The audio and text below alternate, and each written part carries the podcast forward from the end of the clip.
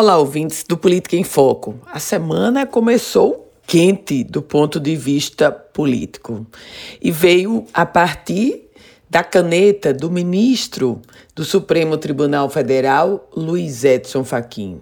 Ele simplesmente anulou todas as condenações contra o ex-presidente Luiz Inácio Lula da Silva do Partido dos Trabalhadores.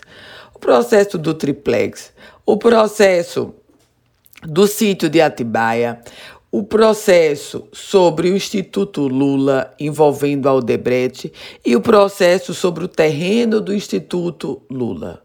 Esses quatro processos, sobre os quais o principal líder do PT havia sido condenado, agora esses processos, essas condenações foram anuladas. Do ponto de vista jurídico, é uma discussão que vai continuar. Do ponto de vista da política partidária, há uma mudança no jogo, no cenário que se coloca para 2022. Com o principal líder do Partido dos Trabalhadores, o ex-presidente Lula, agora é colocado no jogo da sucessão.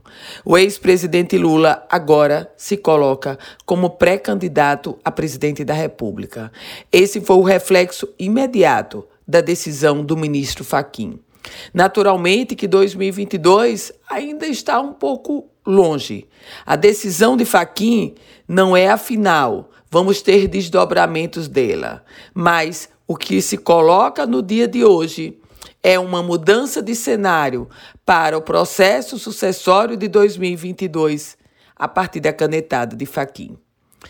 Eu volto com outras informações aqui no Política em Foco com Ana Ruth Dantas.